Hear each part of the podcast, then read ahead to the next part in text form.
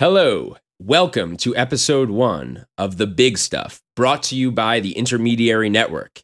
If you are a listener of Down the Middle, a political podcast, the fastest growing moderate political podcast in the nation, you may remember that we talked last week about how there are some issues that require too deep a dive to tackle in a single segment on one of our episodes.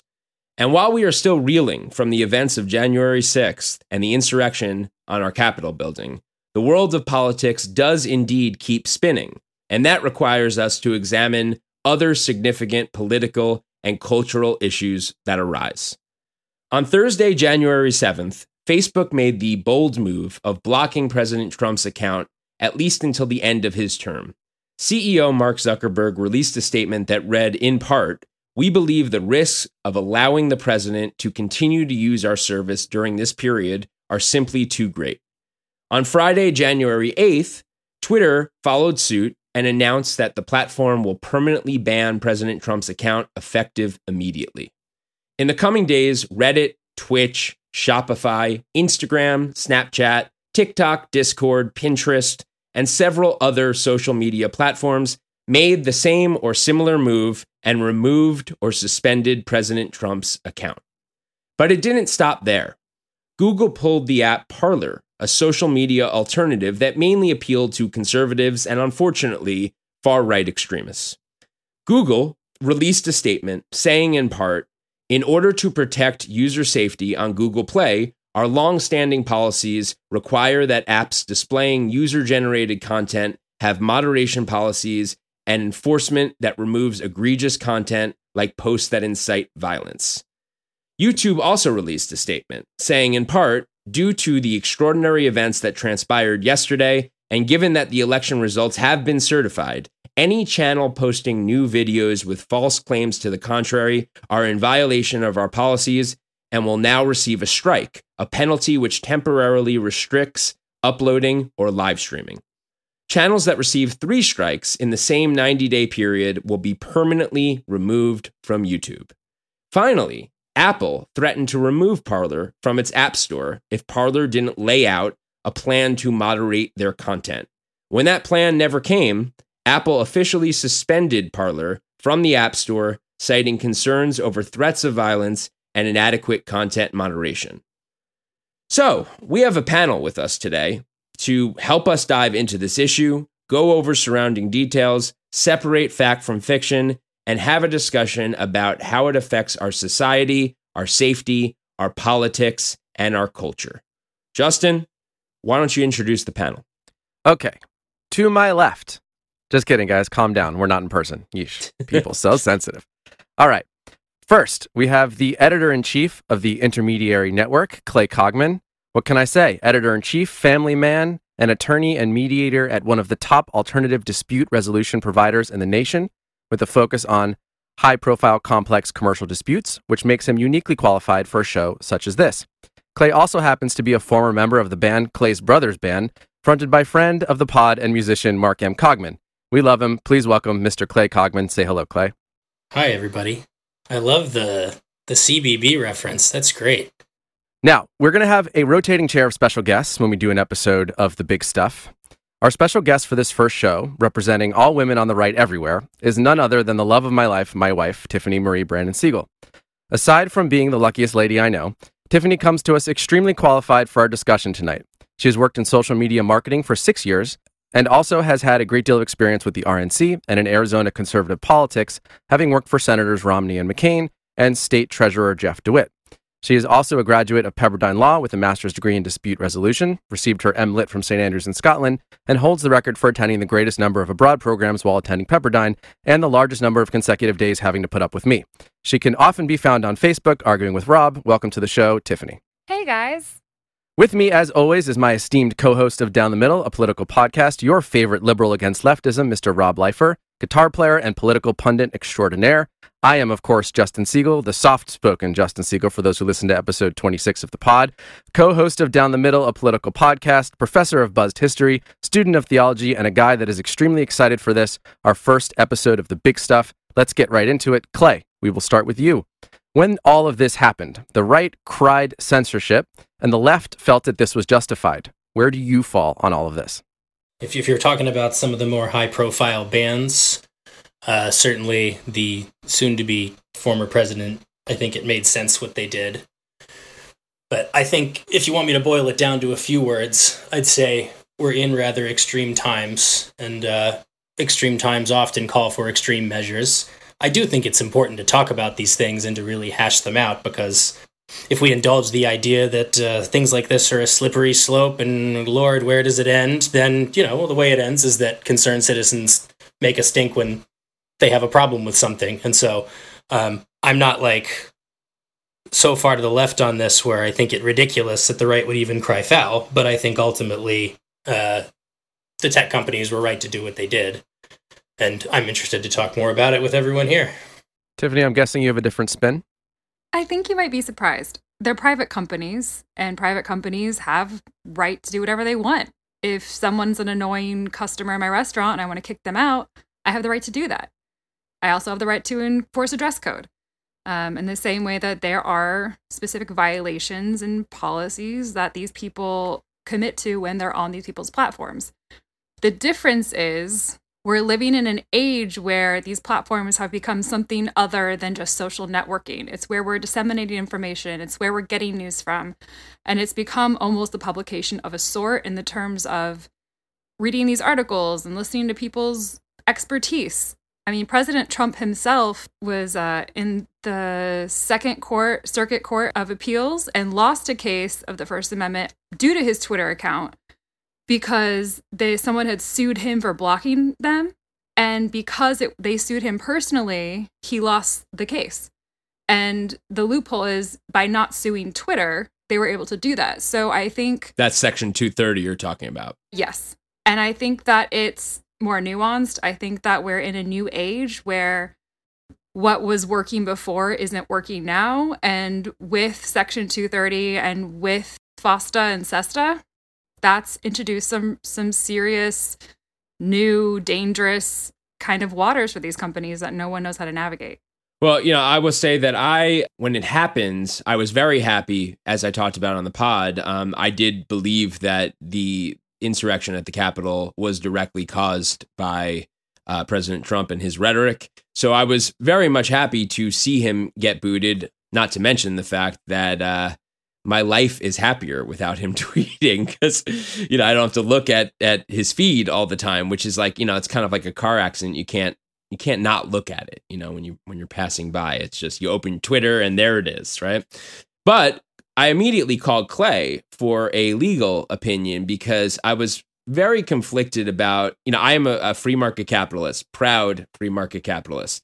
So i was uh, you know i am very much like Tiffany said, uh, I support private companies being able to do where all I think we're all on the same page. Uh, all four of us are on the same page For that sure. we don't want the government dictating what private companies can do. Mm-hmm. So when the censorship issue came up, and this was really nothing new. I mean, listen, I listened to enough right wing commentators to know they've been moaning and groaning about uh, big tech censorship for years. I mean, literally years and years and years. Like yeah, before people actually started getting booted. Yeah, before Obama, they were talking about it. Yeah, they felt that people were shadow blocking. There was all kinds of different uh, hidden algorithms that they were claiming to have existed. It, that happens when you have an industry that is overwhelmingly perceived to be liberal or run by liberals. Well, in the early days, it was also the Wild West. I mean, no one knew what yeah, they were doing. Sure. That's true what what Clay and I have talked about, we talked about this recently, is that Silicon Valley companies, those tech companies, they're guided by profits like every other company, as every company should be. That's what that's what makes capitalism the great unifier in all of this is that when you're guided by profits, it's just about profits, right? And so though I'm I've never been convinced that there is an overwhelming sort of liberal sentiment in Silicon Valley. I think those guys are like any other business. They will do whatever they have to do to make money. If the cultural winds are shift, shifting towards liberalism or leftism, they're going to shift that way because they're going to make more money. It has nothing to do with their personal ideology. It's important to note that uh, when you have a company with a board, that's expressly yeah. so because right. the the the chairman or CEO is then pressured by the board to produce profits or they can get ousted. So that Right. does exist um, in certain corporations that do that have that structure. Right, right. And I was going to say, like, I mean, to sort of button this up, I had called Clay and wanted to talk to him about this because there was something in me that made me feel a little bit uncomfortable about Yeah. the fact that these companies do have so much sway over the information we consume. And while they're, I was conflicted between my love of less government intervention into private industry and my love of the First Amendment. Because I've said even on the show, the First Amendment is my favorite amendment. It's my favorite part of the Constitution, right? Um, and I'm I'm a free speech nut. So I do get a little bit worried when there is anything to to that that is going to impede free speech. And there's a fine line to draw. And Clay had to sort of talk me down a little bit off uh, of this because I, I I maybe was freaking out a little bit too much. So Clay, you know, No, you'd ne- you'd never do that. yeah, I'm a real reactionary sometimes, and this had just happened. So you know, you're emotional when the first when it happens. And again, it was a very weird mix of emotions because I'm thinking, man, I'm so happy that this guy got booted. It, it's what he deserved. But then as more things started happening, Yeah. and I started, you know, I have plenty of right wing friends who started like. Twitter is uh, taking off all my content when I said the election. The, you know, everything that people had written about the election being stolen was slowly disappearing, according to all of my friends that, a lot of my high school friends that are on the right, right? They were claiming that. And I'm like, eh, that makes me feel a little weird, even though they're stupid and they're wrong to post that. Like, I could call you an idiot for that, but I'm not sure there should be uh, uh, someone going in there. Right. You'll fight for my right to post something idiotic. Right. Yeah. Clay, am I saying this right? you just touched on a lot of topics, and so I don't know. I'll, I'll just I'll just pick one. Getting to the slippery slope scary issue, I do think I talked of you off the ledge a little bit because I just think that in our system, especially, and again, as I said at the top, having voices that are wary is important. Like I yell at you because you're my friend, but like you know, it's it's it, this is this is not a frivolous conversation. You know, we should be we should be hashing this out, and concerned citizens should be making noise about it because that lets the power the, the powers that be, both private and governmental, know that you know, look, the people are are concerned. Um, Call your senator. so Yeah. yeah. call your senator, whatever it is, you know. But I think that ultimately, oh, and I should also say, I'm going to count the number of times people on this show say First Amendment because this has nothing to do with the First Amendment. Now, can you can, can we pause right there for a second because I think that's a very very important clarification to Yeah. make. The First Amendment covers uh, associations with the government, right? Mhm. Correct. It's only government. This is a moral imperative. Yeah. This is not a legal imperative. Is that correct? I was going to say that I eventually landed on the fact that this was a good thing because it was ultimately for safety and that the First Amendment really didn't apply here.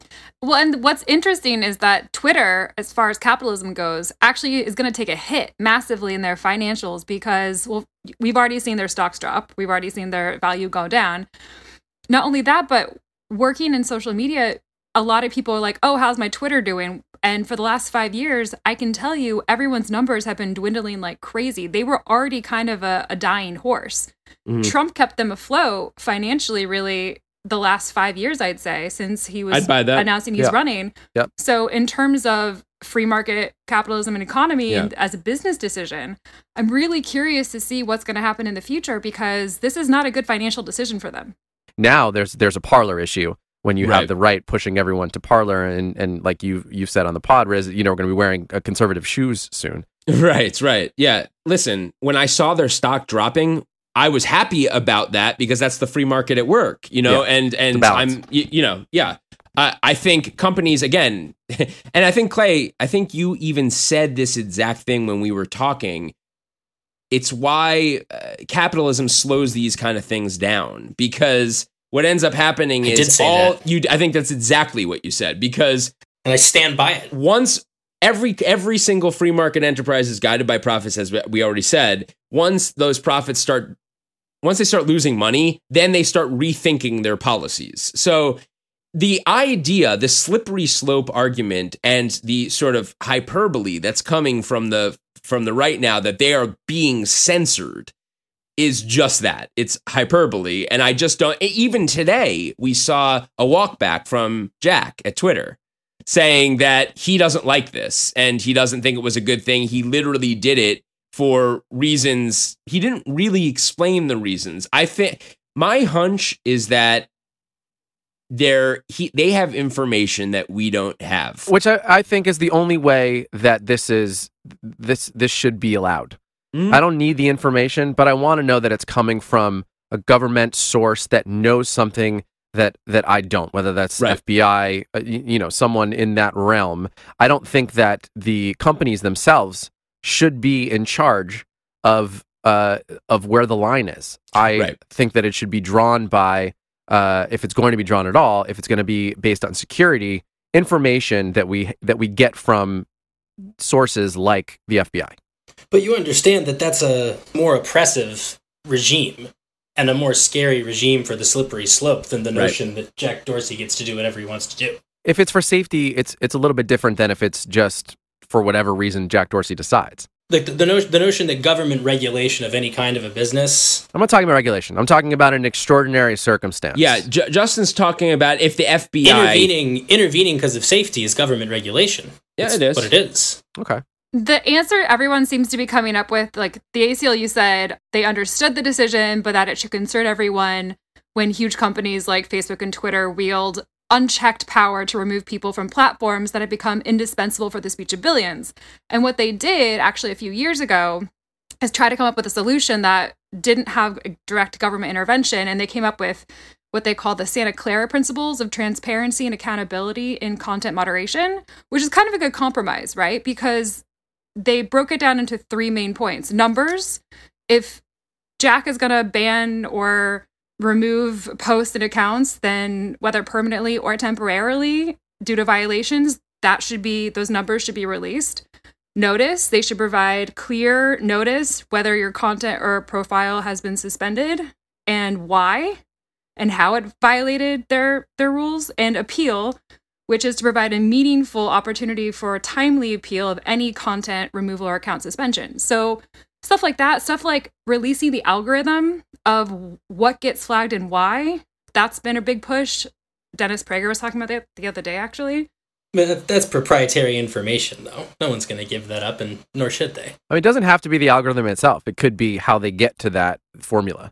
Yeah, a set of guidelines makes sense to me. You had me on the Santa Clara Compromise until the appeal right, Why? Because that is more an intrusion into governance than just transparency and why a decision is made. You mean the ability to appeal it? The requirement Mm.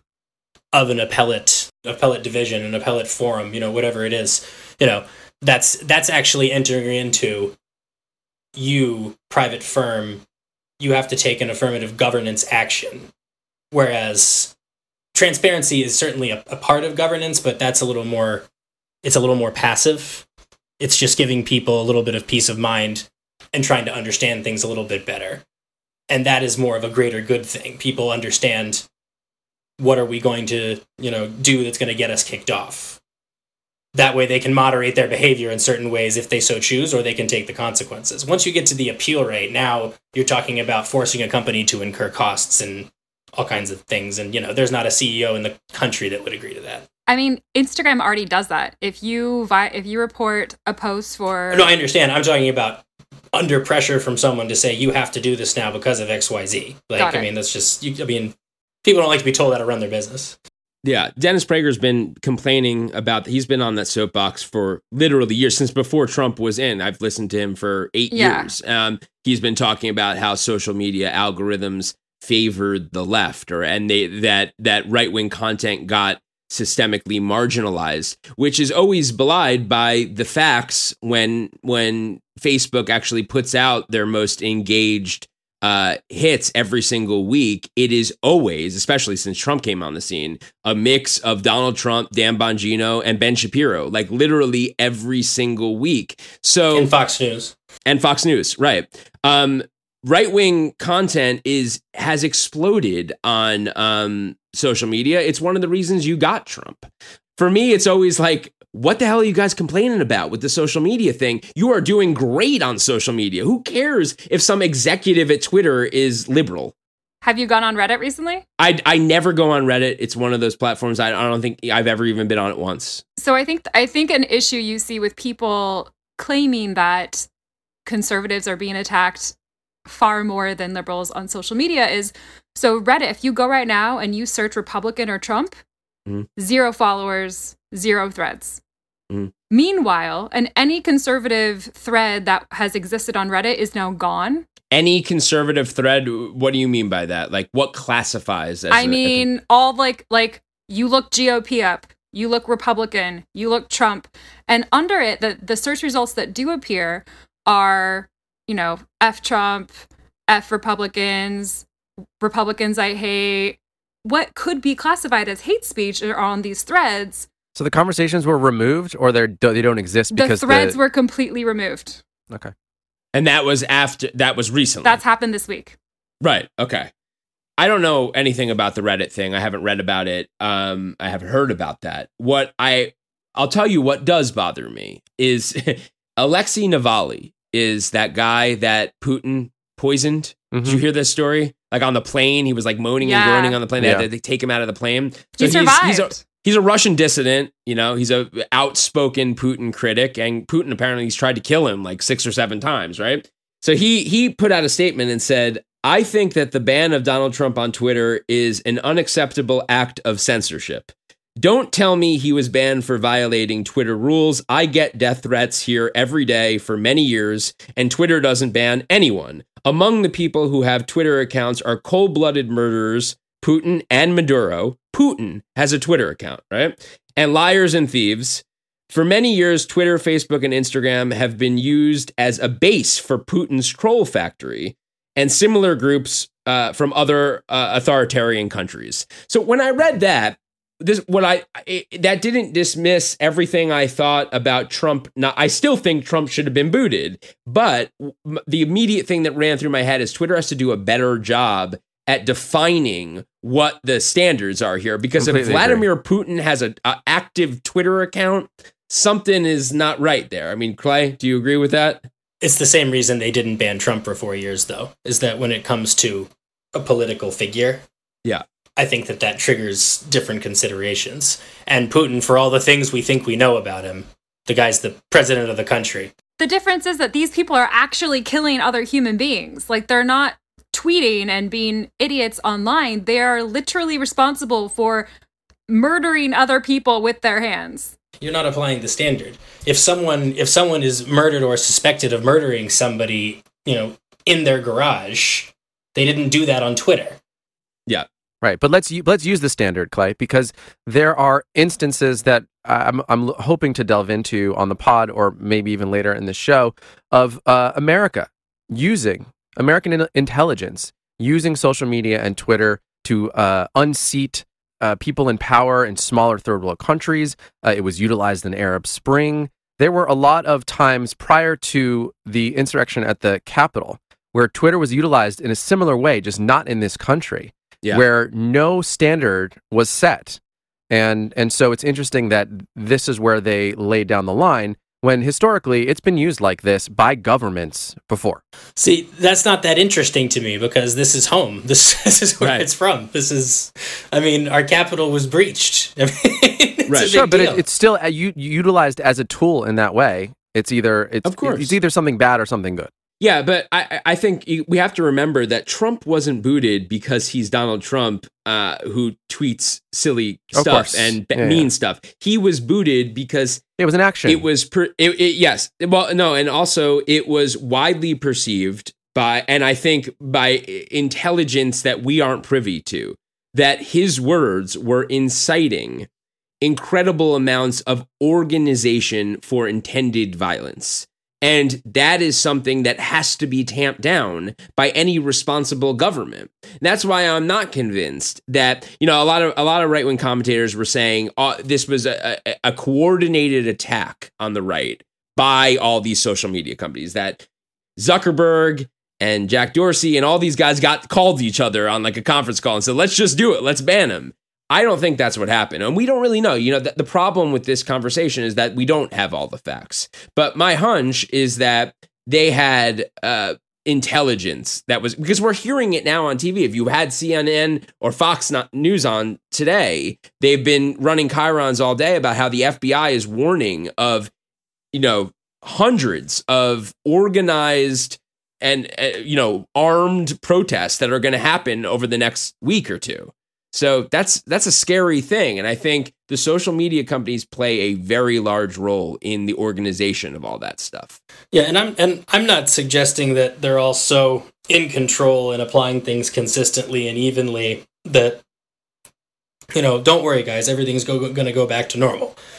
I understand the the idea that this could be something that is looked to the next time someone on the left or the right, you know, times change, you know, just want want someone to not be heard anymore. But we just, I, I, think that, and I, I'm, I don't mean to like, I'm not throwing stones at people. I'm just saying in general, you know, I think that people kind of were really horrified last Wednesday, and then a day goes by and other happens, and we have to move on, and people just sort of forgot what a big flipping deal this was.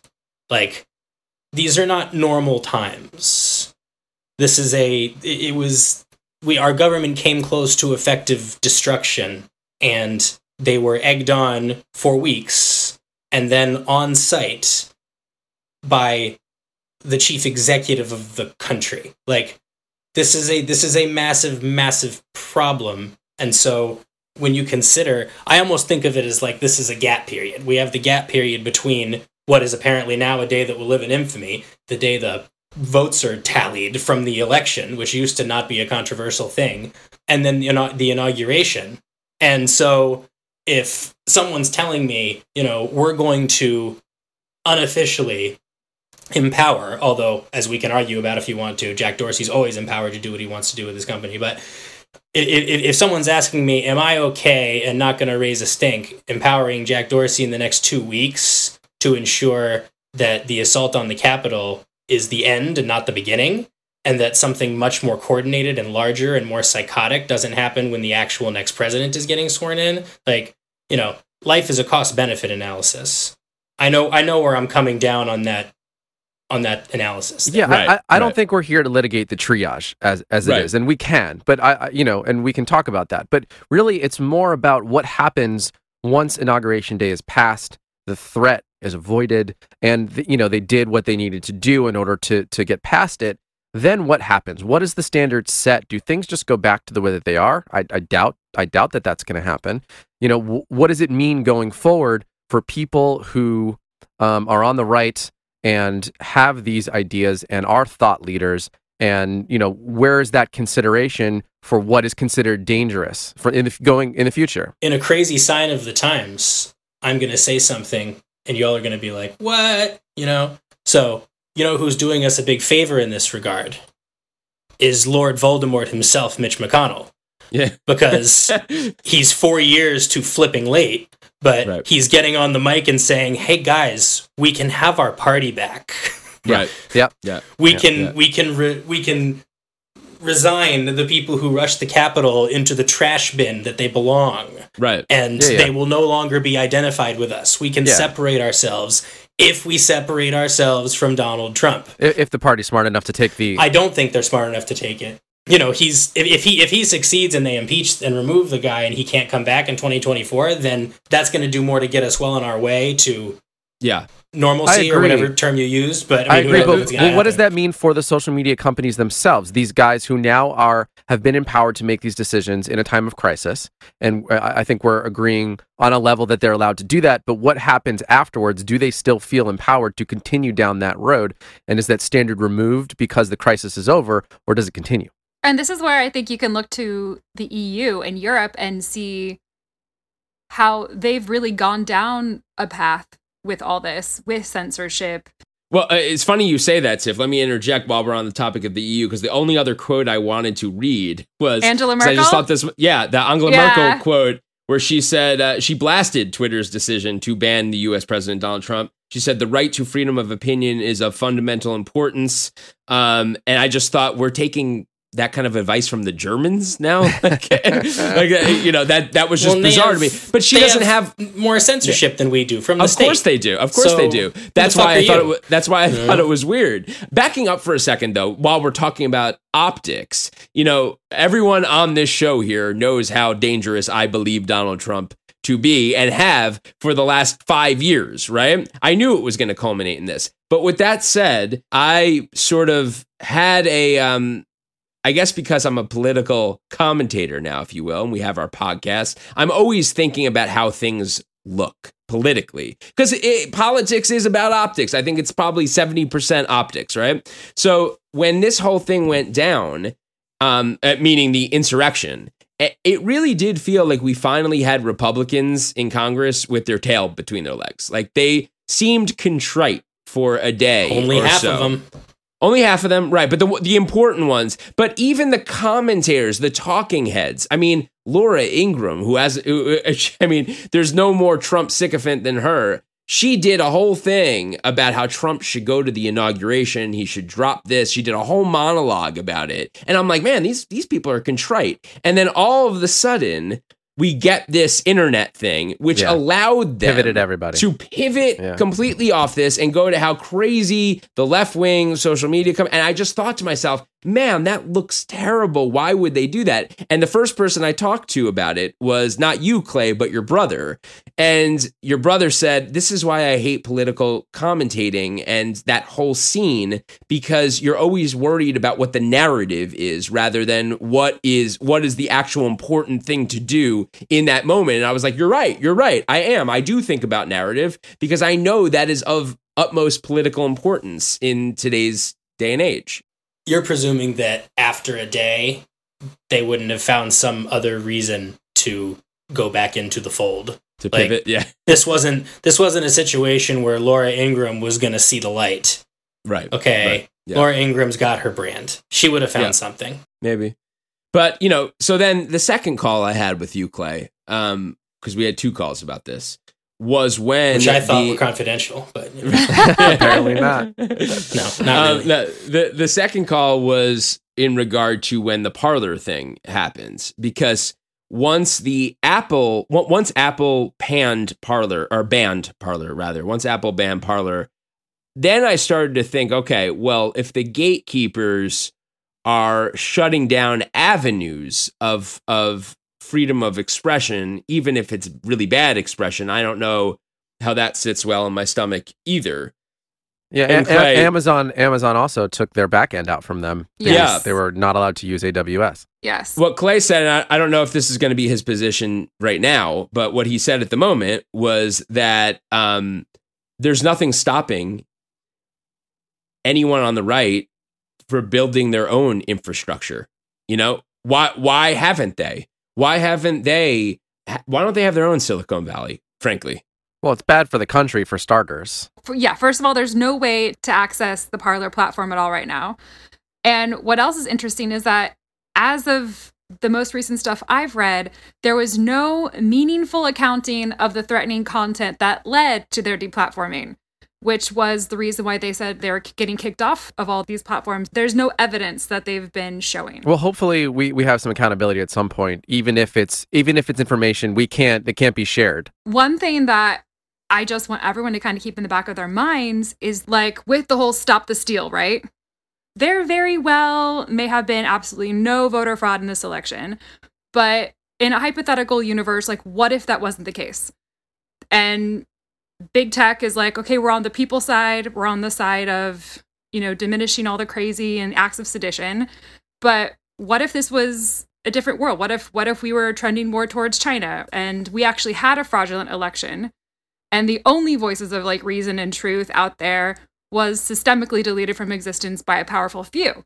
What if what if we were in another country how would we still feel about this it's not the untruth itself that is dangerous it's the fact that like in and of itself just telling people tell lies all the time it's the weaponization of of of Correct. what it's you know, the violence people, associated with it it's not right. the thing themselves and and even if they do come with a little sticker pointing you in the right direction we can litigate that in a minute if we want to there these things were not taken off until there were violent acts. I think that's the point. Yeah, that, that's that's what happened exactly. There, there was nobody trying to take down, stop the steal material before the insurrection on January 6th, and then I think it became abundantly clear that this was a much worse situation than we than any of us realized. Well, I'd even say, are they probably blunderbussing a little bit? Are they probably being a little overzealous in some of this?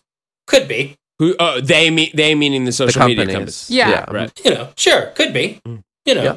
Right. probably Right. probably not tightening up their al- algorithms right now because Mm-hmm. they're taking the mindset, which again I think makes sense given with the, the the impending inauguration, that they'd rather be safe than sorry.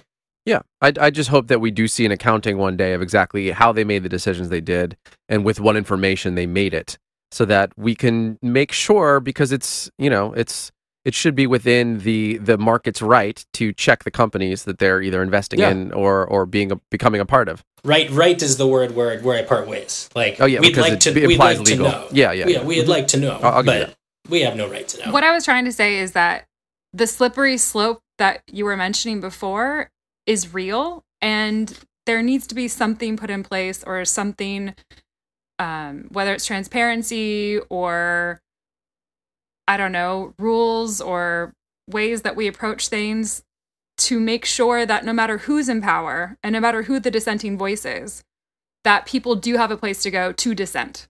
So I, I think that's I think that's correct. But the thing is, and this this gets back to the question Rob asked me a while ago, and that you know, I, I just think that the thing that is important to remember, and this is what drives kind of my whole view on this, is that there's no situation where government regulation of a business with respect to speech is less oppressive or socialist or fascist, whatever you want to say, than allowing a private business to do what it wishes to do re speech. Even if you think that private business is acting communistically. there's just no plausible, reasonable argument for the notion that it is somehow more oppressive for private companies to do it than the government doing it to you. And I mean, the re- the, re- the reason's obvious, I suppose, but I mean, it's that if Google is a dominant market presence, putting aside that they may have gotten there through violating antitrust laws, and I want to talk about that, um, but like they're there because it's the choice of the people. Like they weren't they weren't born on third base because you know they they weren't they i mean the market does what it did. The the second a scorned conservative wants to use bing to find the best chinese there's literally nothing stopping them from doing it and even some of the some of the stories about you know they're always blown out of proportion you know even with the with like the federalist thing last summer it's like the second the federalist wants to use a different web content monetization company other than Google AdSense, there is exactly nothing stopping them from doing so. Do you guys know how many players there are in that market? I don't. Decent amount, I'm guessing. 22, including AdSense. 22. But we have to deal with human pimple Ted Cruz running around talking about how, like, they've been completely censored. No, they've had one of 22 options taken away from them. The second a conservative decides they're done with Twitter, they can switch over to Gab. There's exactly nothing stopping them. And the Gab thing is instructive even on the slippery slope thing, because Gab started in 2016. It has been banned or restricted since then by Apple, Google, Amazon, Stripe, PayPal, and GoDaddy at various times. And yet here we are. They've still survived this whole time, and because of Parler's recent trouble, they claim they're gaining, what was it, something like 10,000 new users an hour or something. So in the marketplace, in the marketplace, there's not, you know, you, you've said this before. I think you stole this from Shapiro, but it's like, in the marketplace, there's not the point of a gun at the end of the policy Google is enforcing. So it, it, it will just it will just never be as oppressive as government intervention. So when I hear things like, well, we need to ensure there's a place to dissent, or I need to we need to have rules to do this, I'm just like, I just that that that to me is a much more slippery slope. And maybe it's because I lived in China, honestly, because living in China totally twisted my view on a lot of things because I felt I've never felt more oppressed and had less of a voice. That's because everything's controlled by the government. Yes. But this is also, Tiff, this Justin and I talk about this on the pod. I think you have fallen into your ideology has fallen into more of this newfangled populist conservative because the new conservative, the nuevo conservative, I guess you could say, is uh, uh, more into government intervention when it is perceived that conservatives are at the butt of um, discrimination. So you have people like Tucker Carlson who are very, very into the idea of government stepping in when they have to into private industry, which was never a conservative ideal. Right. In order to, like, you know, he'll use the example of stopping certain technologies that are uh, displacing conservative America in middle America. hmm Yeah, we talked about this with on the pod with globalization and automation, Exactly. both. Yeah. Right. Um, that is a, a, a new, that is a, a left wing perspective, frankly, that has infiltrated into the right because the bottom line here is when people feel like they're being oppressed or they're, uh, they're being discriminated against in some way, all of a sudden they want help and the government is there to help. And that, that, that goes for both the left and the right. I completely understand what you're saying. I would disagree with you purely on the fact that for me, this is a very internet specific issue.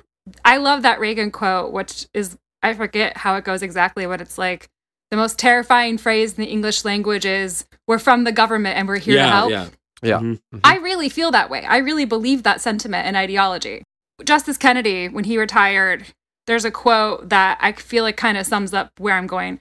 And he says, While we now may be coming to the realization that the cyber age is a revolution of historic proportions, we cannot appreciate yet its full dimensions and vast potential to alter how we think, express ourselves, and define who we want to be. The forces and directions of the internet are so new, so protean, and so far reaching that courts must be conscious that what they say today might be obsolete tomorrow. And I think that that's kind of where I'm going is it's not that I want the government to come uh, intervene with everything. It's that the internet is so different than what it was 20 years ago and things like social media platforms have evolved into things we never could have imagined to where we don't know what's going to happen 5 years from now. We don't know how much of ourselves are now I mean people are living their lives out in avatar forms online.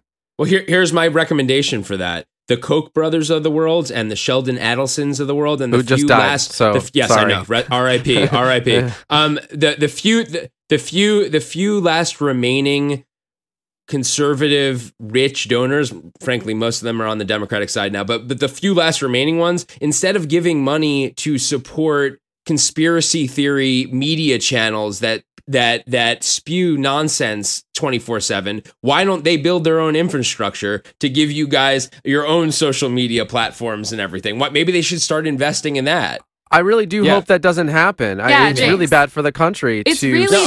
separate. You know, of course I mean, I agree. That's that's Yeah. the th- that's the conclusion one would draw. See, I had a really interesting conversation with a friend of mine recently, like this week. He is a, you know, very liberal guy. We've been friends for years and years. But he posted something saying like, if you voted for Trump, we're not friends, defriend me. I don't want anything to do with you.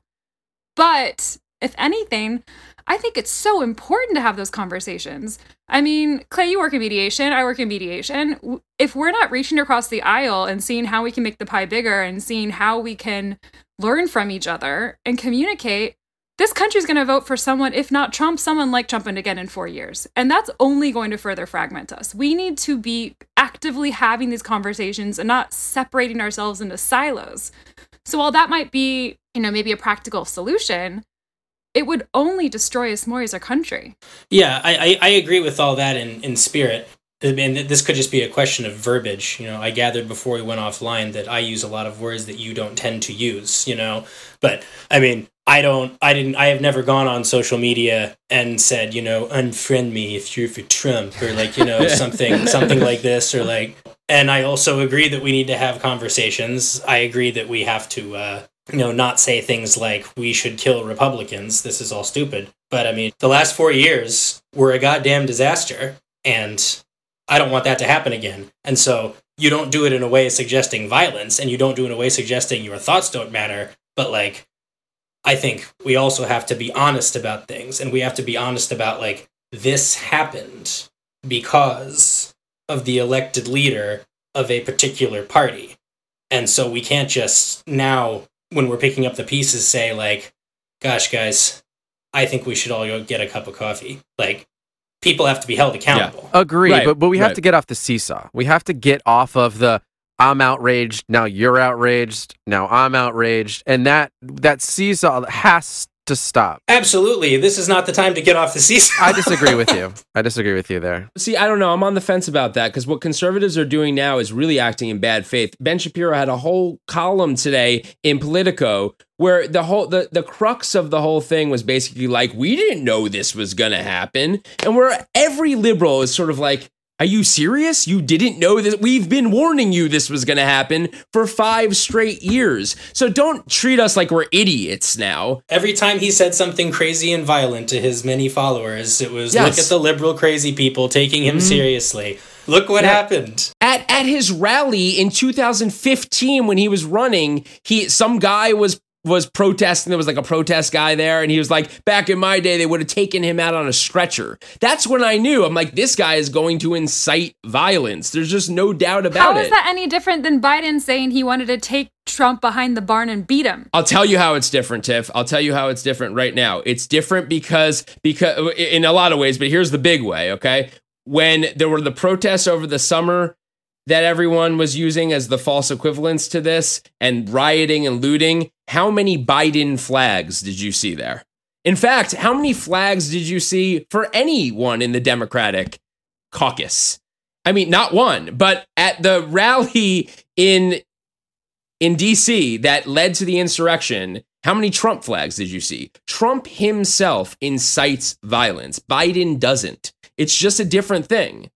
There, there's no nobody. Not, there's literally not a single person in the world who has a Biden flag. Not one. and, I kind of want to see one now, though, don't you? Yeah, you could probably fact check that in, in 30 seconds, but Yeah, it's know, pretty- the it's point- pretty the funny to point is think about, hopefully though. taken. Right. Yeah. I it, it goes back to the whole rally thing. Like uh, the some of the dumber pundits were like Biden couldn't have won. Have you seen his rallies? And I'm sort of like I think I said this on the show. Like I would rather do any. I'd rather go to the dentist than a Biden rally, and I voted. Hey, my for him. dad's a Like- dentist. well, there you go. I'd rather I'd rather get not a root canal, but like a routine cleaning than than than, than, than go to a Biden where I could listen to some old octogenarian talk about bringing the country together. That's not why people vote sometimes. So Biden is not. But beyond that, the it's a false equivalence because Trump over and over again was inciting violence, was pitting each other against each other. Go ahead, Clay. This dovetails into, I think, any talk of the censorship issue, which we're supposed to be mm-hmm. talking about. Yeah, You know, I was going to say. I just, I just think home. the re- and the reason I the, the, the my my segue into the attack on the Republican Party of the last four years. And by the way, I should say for the people who don't know, and Tiffany, I assume doesn't know this, like the first Democrat I ever voted for in my life for the presidency was Joe Biden a month ago. So like. I, I'm, I'm not going to be labeled as some leftist who had it out for Trump from well I had it out for Trump from the beginning because you know he's a psychopath without all his faculties. The, I think that this it's important for the topic of this discussion because I think that you could very easily scrub the internet. And I, like Rob, I don't know a thing about Reddit. I, I literally, I barely know what it is. You know, uh, you, you could find all kinds of things on the internet where you're you're seeing disparate treatment, perhaps between conservative posts and Democratic posts. Not not in the ways that guys like Dennis Prager say. You know, I got stats on that. But like you could you could probably find that. And I, like I said before, I'll even say some of this stuff is kind of blunderbussing and they shouldn't be doing it. They should be tightening it up. But like the modern conservatives are being targeted because they act differently. The modern Republican Party, as compared to the modern Democratic Party, they're the ones who traffic more often in hate speech. They're the ones who elected a guy who told people to storm the Capitol. They're the ones who stood with white supremacists in Charlottesville. Like the Republican Party has to own that. So if you if you traffic in that kind of talk and you traffic in inciting people, then look at the terms of service. Look at section 230. This is exactly the type of stuff that we're supposed to be targeting and that 230 was meant to empower companies to target in being left on their own to police their own content. So like, you know, when when Barack Obama gets on the microphone and starts telling people to break into suburban Arkansas homes and terrorize people, Twitter's going to do something about it. I promise you. Let me bring something up because Twitter was used, right? Not nearly as widely as it's being used now or was used in the insurrection per se, but Twitter was used in the riots of the summer in order to pinpoint places to go, places to organize. Statues to S- destroy. s- some of these were protests, but some of these were organized riots in that someone said, hey, we're hitting this statue at this place or we're hitting this shoe store at this place. It was utilized to pinpoint locations to riot or steal or commit crimes. And we didn't see any of this then. So, you know, that's that's something I think that needs to be discussed and brought up that isn't really widely reported. Well, I believe I believe that it was probably used for things. I also don't know, and I mean, I suppose we can fact check this. I don't know to a certainty that nobody was banned for organizing any riots over the summer. It definitely wasn't publicized.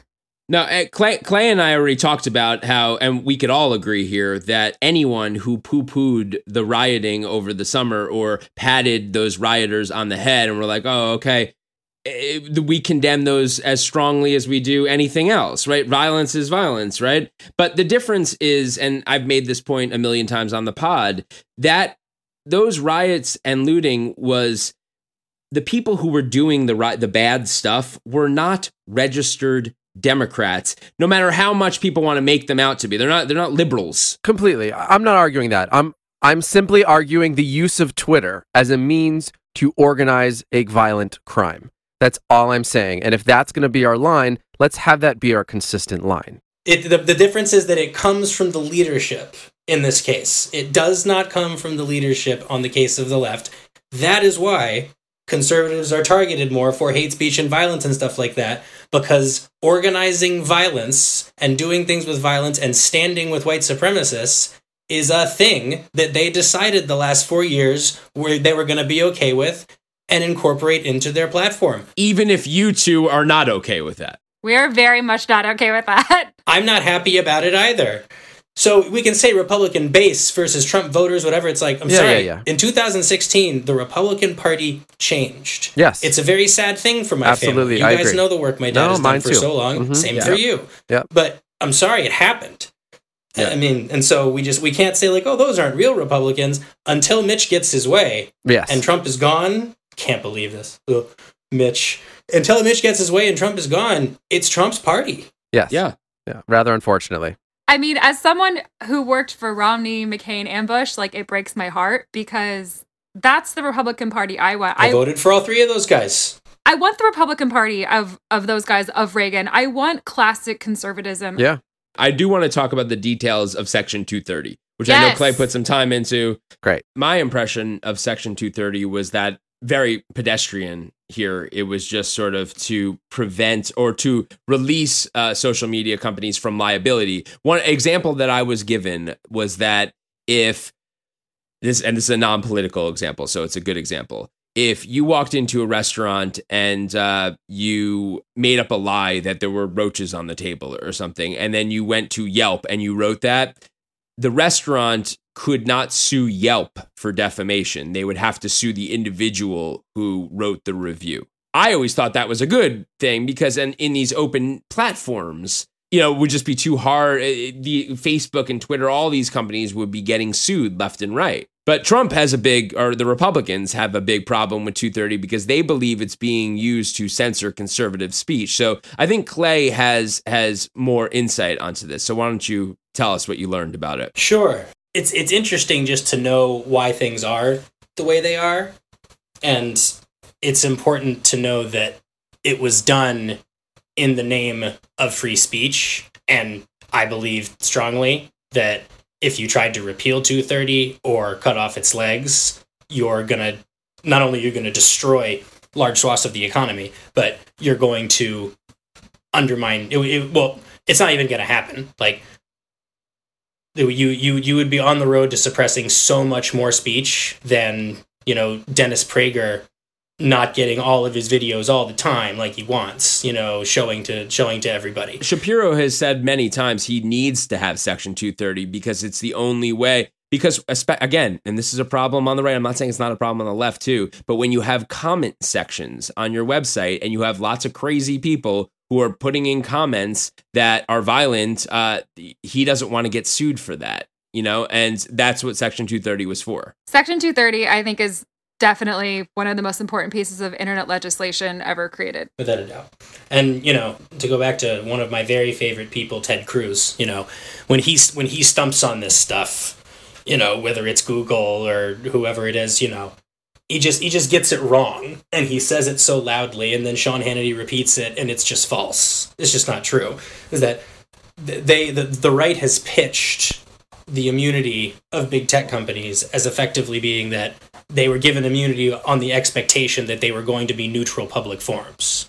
In other words, that open forums. They are going to be open Right. forums, but they're going to be fair and balanced, and that was the intent of the law. And they're not doing that, and so we have to do something about it. That's- and it's that's just, the right wing just not- argument. it's That's just not true. yeah. But I mean, it's just mm-hmm. not true, and it's a dangerous thing to to rile to rile people up with that sort of stuff, like he does on his website, because the text of the statute belies that the legislative history, the argument on the floor of the House at the time belies that. Like, it's just not factual.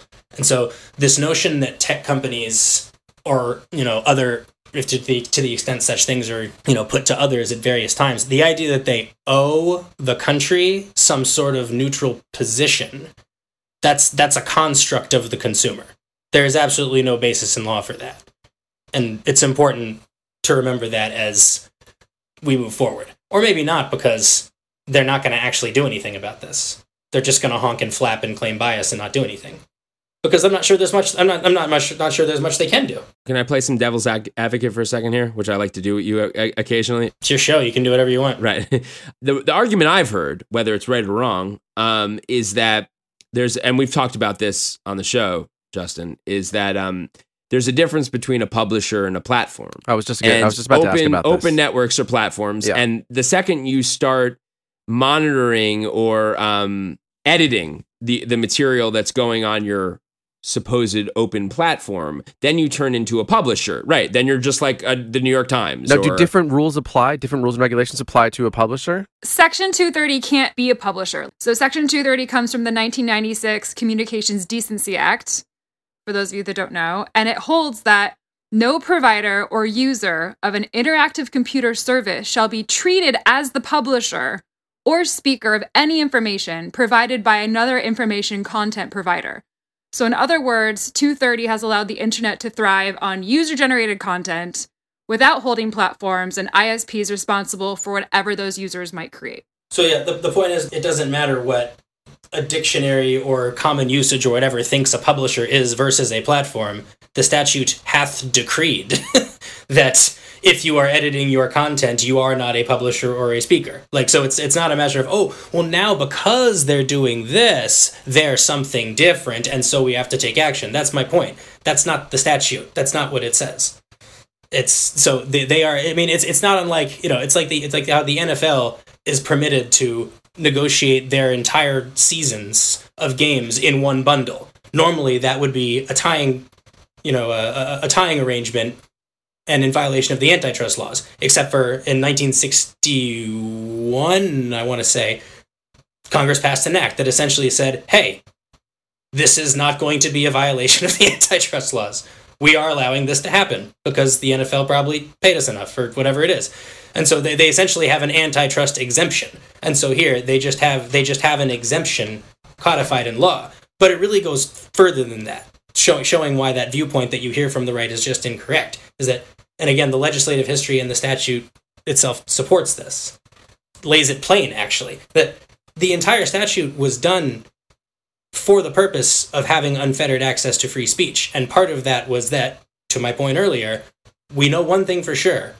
We do not want the government regulating speech at all. One, we inherently know it bad know it's bad. Two, we have the First Amendment and it ain't allowed. So we know we're not doing that, so what do we do instead? And the purpose was to empower private companies to do self-policing of particular types of content. So let's just look let's look well let's look at a few snippets of some, some of the stuff that they're supposed to self-police. This will be fun. Okay so policy. It is the policy of the united states. And then we've got a bunch but i'm going to skip to the last one to ensure vigorous enforcement of federal criminal laws to deter and punish trafficking in obscenity stalking and harassment by means of computer. Then we move to the actual statute itself.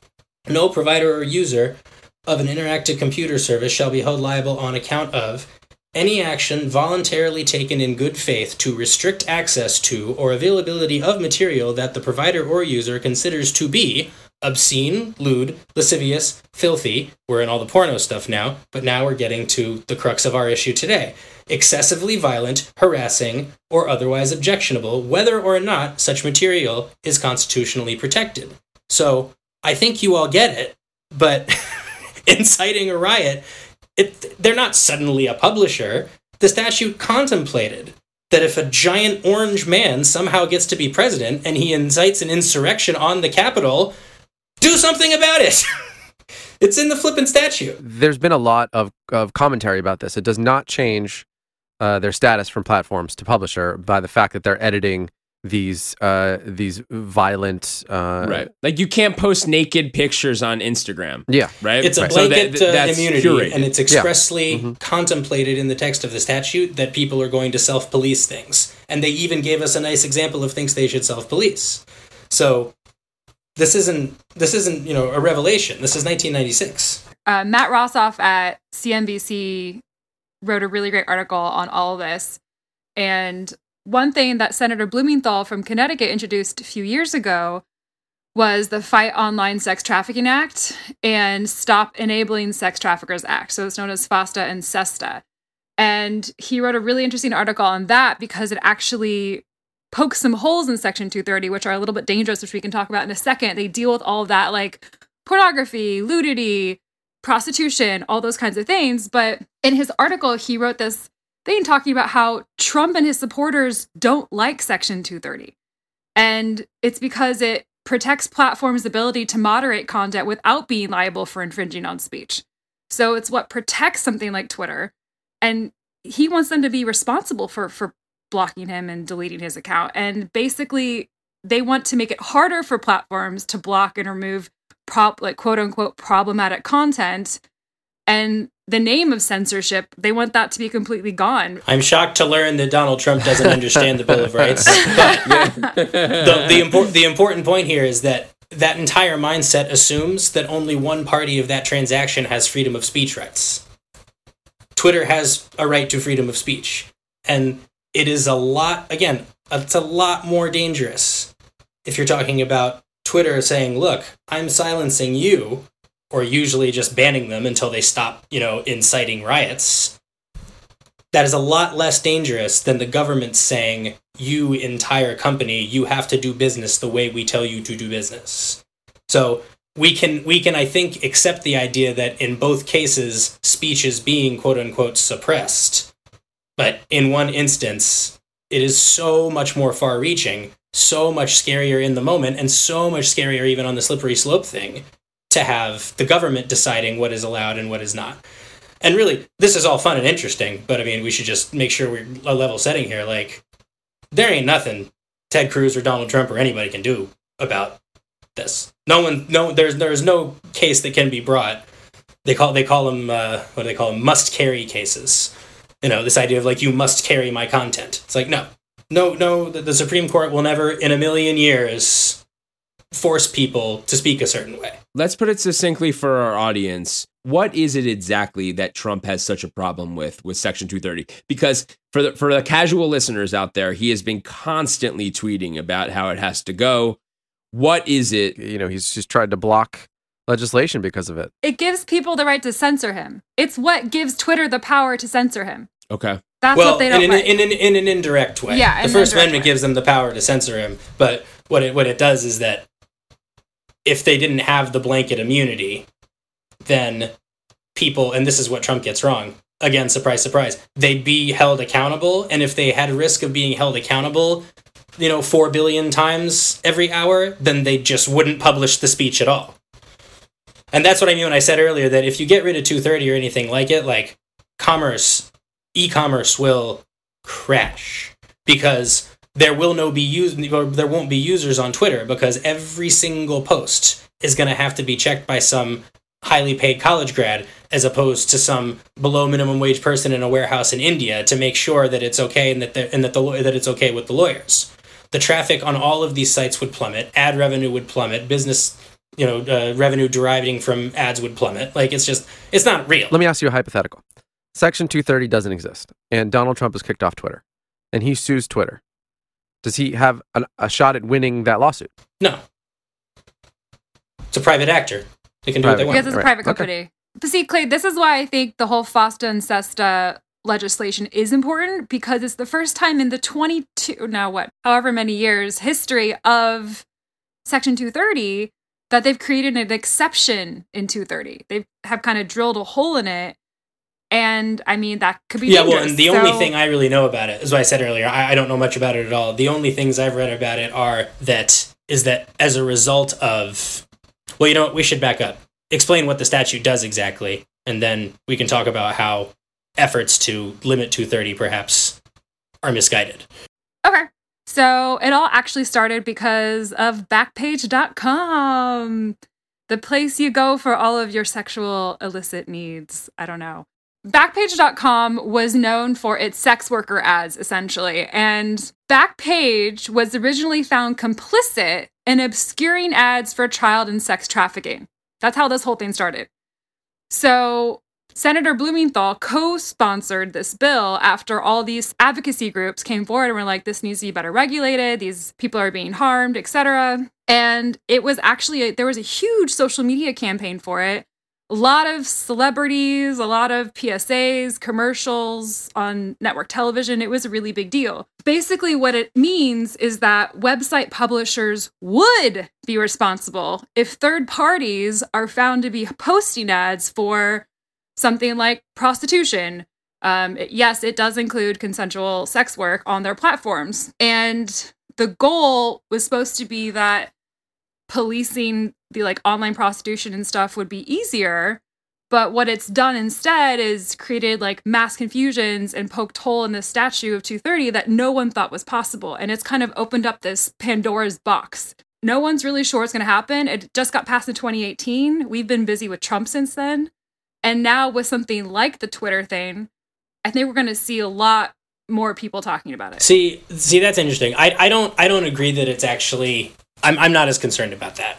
I think that when you're talking about something that is the sort of lewd and lascivious act that, at least in our, you know, our ethical, moral, and legal code, we've decided we feel a certain way about. Like that's a lot easier to say. You need to, for the public good, get rid of this. It's a lot harder to do that in just your average your average situation involving speech. What I have come to understand about it, which is just it's troubling, and it does point to one of the potential drawbacks of the position I've been advocating, essentially, which is that sometimes you have to stop the the fire burning before it's twenty thousand people at the Capitol next time.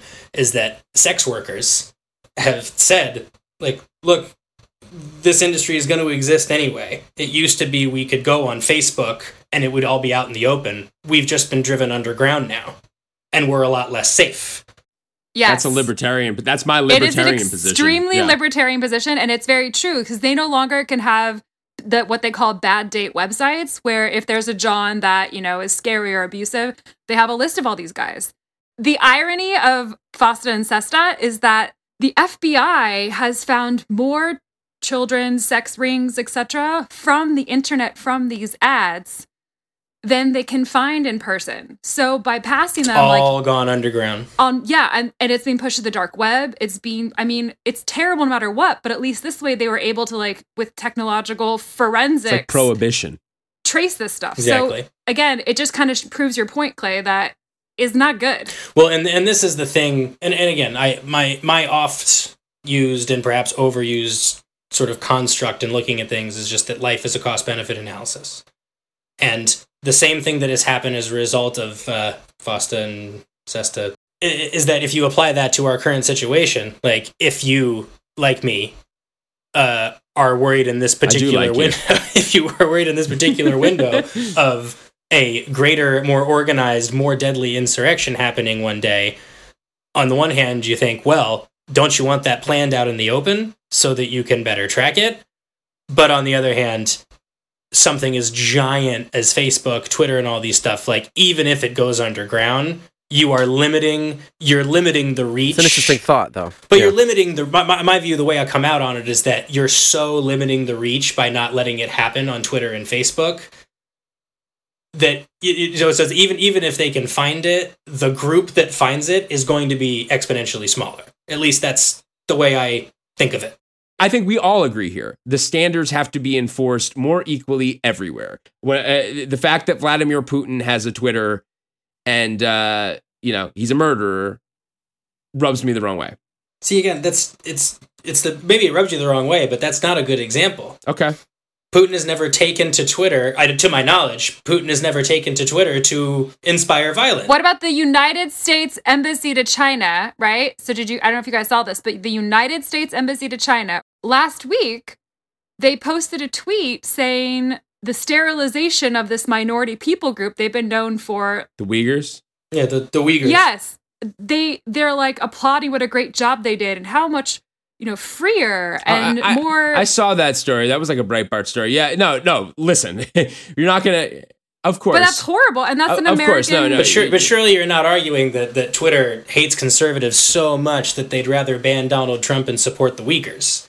I mean, isn't it isn't it more likely that that's just breakage than it is that they have an agenda to support the genocide of Uyghurs because they just hate American conservatives so much. I'm not saying they have an agenda at all. No, it's just it, it's about enforcement. It's about enforcement of, of yeah. the standard. That's what, I'm, I wasn't saying Yeah, yeah, anybody yeah. had an agenda. I'm saying Yeah. that the standard is not being enforced, whether it's Putin or whether it's an American embassy Yeah. for another country that is saying, "Hey, look how great this is. We forcibly sterilized all these women." Yeah, but but what I'm saying is that that's more akin to finding someone's hair in your Big Mac.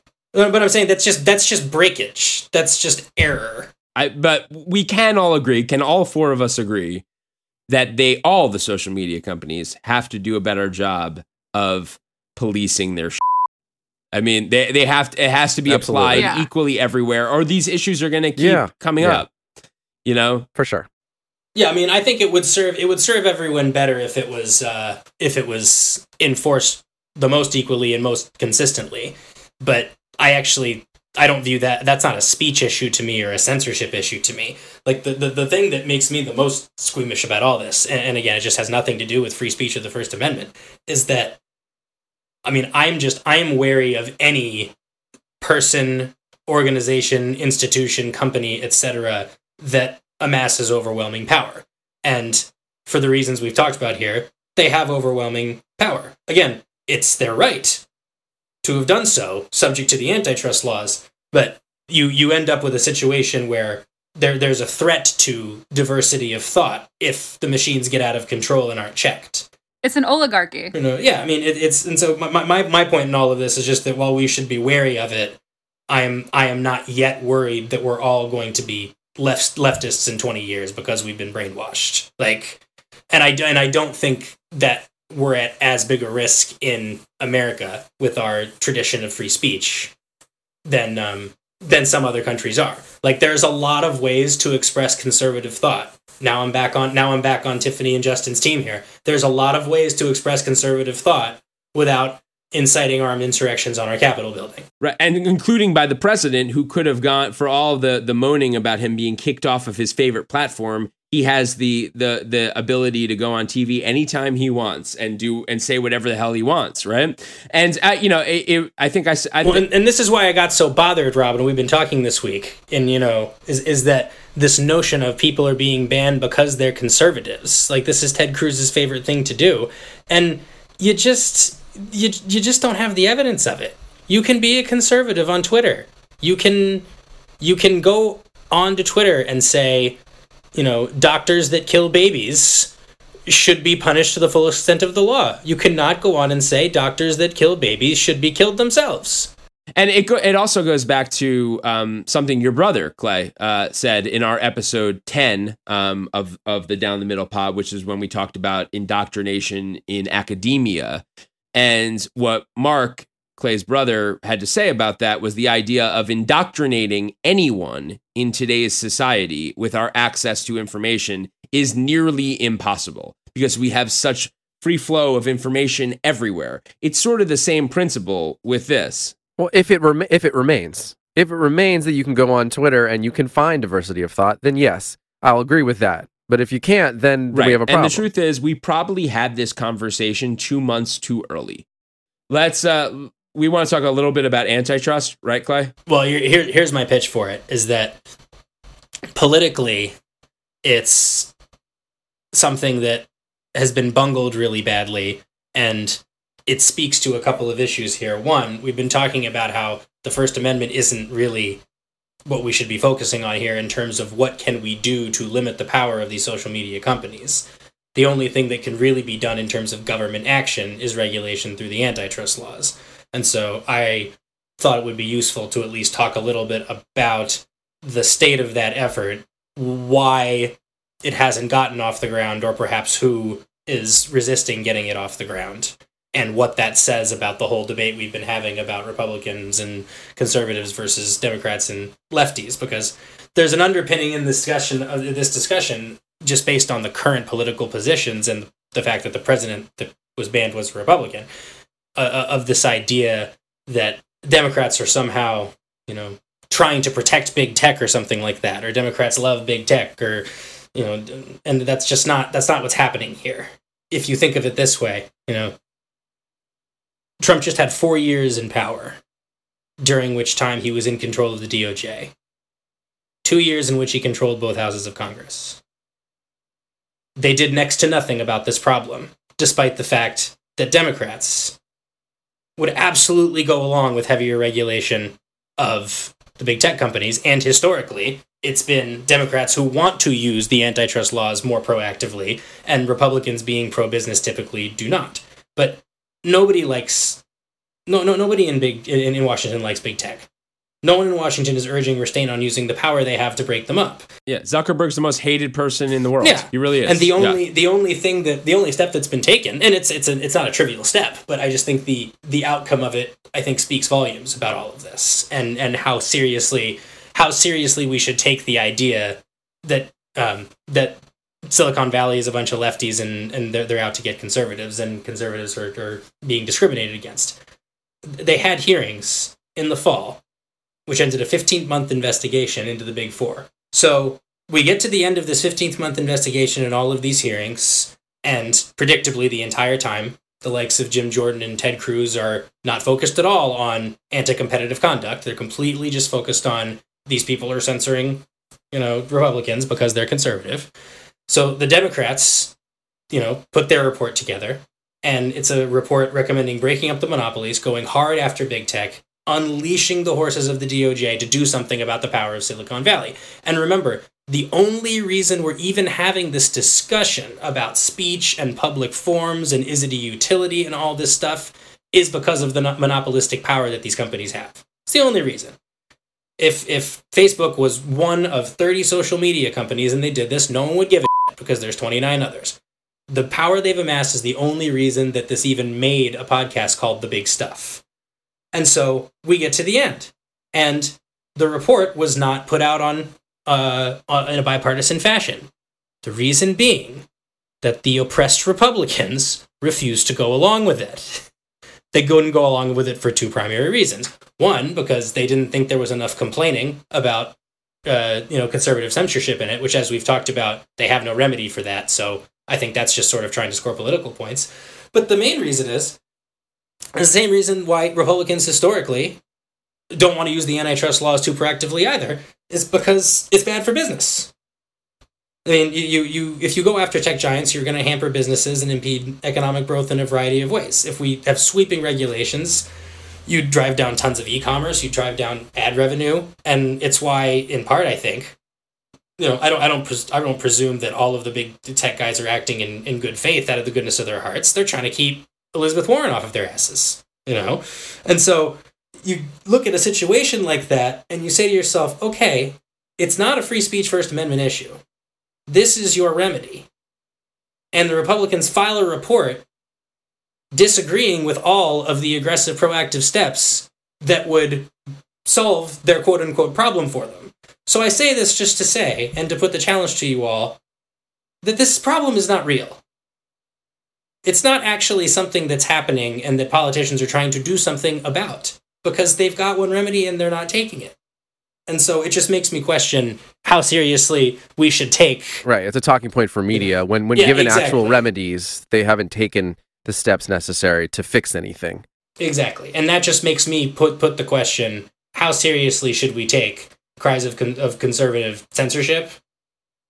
How much of it is really just politics and trying to get give put something out into the universe for right wingers to be mad about versus actually solving a problem. Yeah, and it, look, if we do see a, a point in which that changes, it would be now. I, I, agree with Rob. We're probably a little bit late, a little bit early in doing this because what's going to happen next is going to either agree with or disagree with what you just Right. said. hmm And by the way, I should say that ultimately Barr's DOJ did bring suit against Google, and that's going to be really interesting.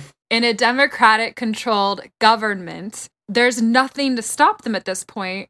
That's been stopping them for the last four years. So I'm really curious to see where this goes and if they bring back all this antitrust law and and do something about it. There was nothing stopping the Republicans for two years they had with Trump.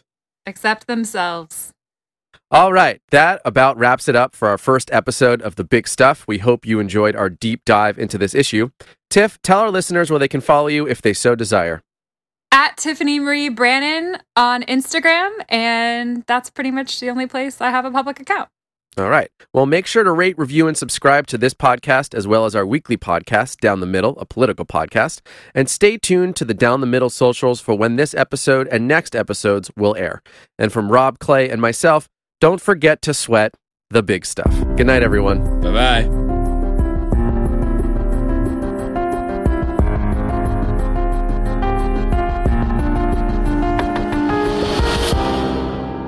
The big stuff.